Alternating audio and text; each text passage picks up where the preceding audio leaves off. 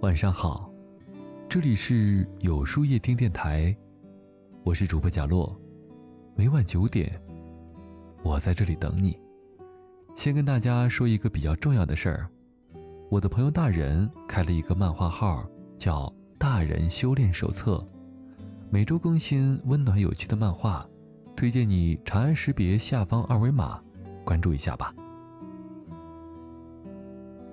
有天刷朋友圈的时候，看到一个小读者发了一条动态，此条朋友圈为证：我要去写数学作业了，今天一定不刷微博，不刷抖音，不看剧。感谢我亲爱的数学老师，再给我一次机会。配图是他数学老师告诉他：既然这样，以后就不要再叫你起来回答问题了，你退出这一组吧。他跟老师说：“老师，我错了，我以后。”一定前三个交作业，挺可爱的。其实每隔一段时间，他都会发一条这样的朋友圈，有时候一天发好几条。有次我实在忍不住问他：“你多大呀？”他脆生生的给我发条语音：“我读初一呀。”当时就想，真的好年轻啊。然后他苦恼的向我倾诉。其实每次我都是真的想发完朋友圈就放下手机去写作业，但是每隔几分钟就想看看有没有人给我点赞，顺便打开微博看看喜欢的明星超话有没有新的更新。当时说要努力是真的，后来沉迷在网络里，真香也是真的。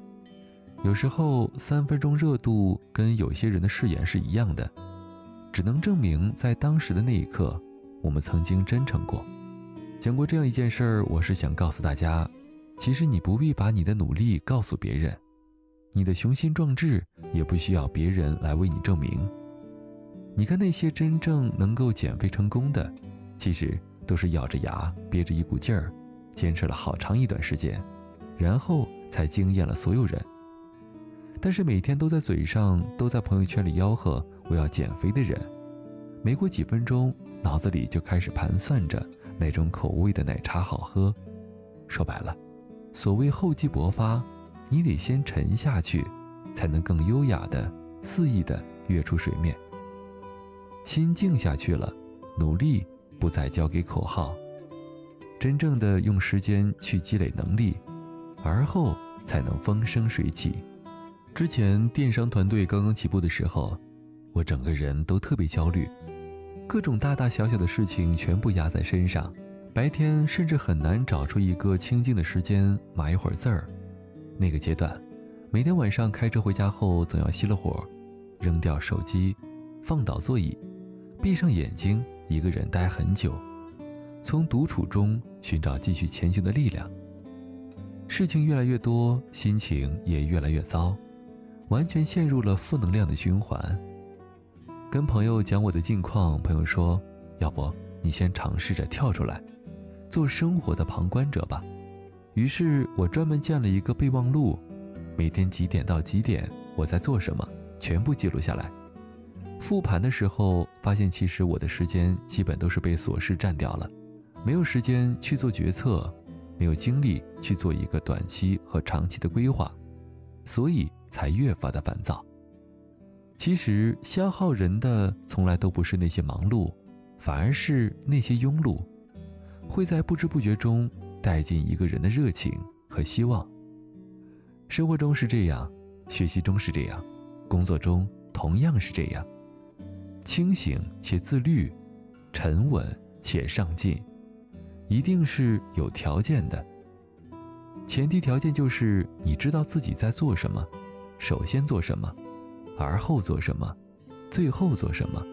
先做自己必须做的，再做自己喜欢做的，有条不紊，才能踏实前进。王小波说：“那一年我二十一岁，在我一生的黄金年代，我有好多奢望，我想爱，想吃，还想一瞬间变成天上半明半暗的云。后来才知道。”生活就是一个缓慢实锤的过程，人生这一程，无论在哪个年纪，我们都不可避免的会遇见迷茫，遇见无助，遇见懈怠，也遇见焦虑。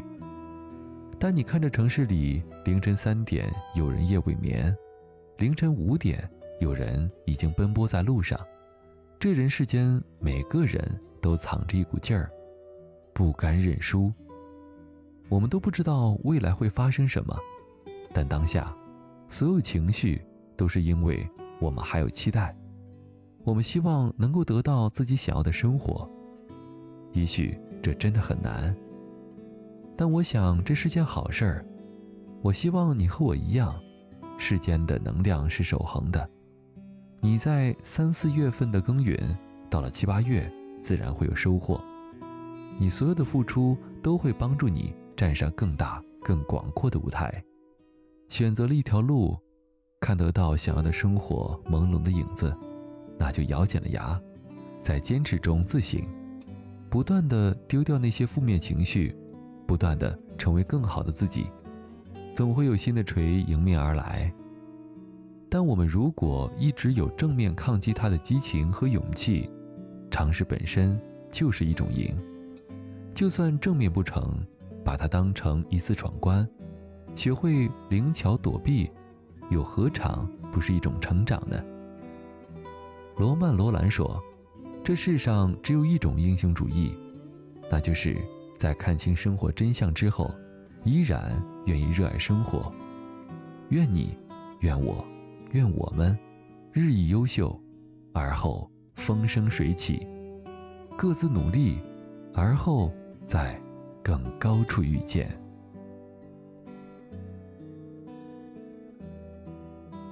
那么，今晚的分享。就到这里了。每晚九点，与更好的自己不期而遇。今天的互动话题是：假如生活给了你一副烂牌，你要如何打得风生水起呢？在后台回复“晚安”两个字，注意，不是在留言区哟。喜欢今天的文章，请在右下角点个再看，并分享到朋友圈去吧。也可以在公众号里搜索“有书夜听”，收听更多精彩。我是主播贾洛，晚安，有个好梦。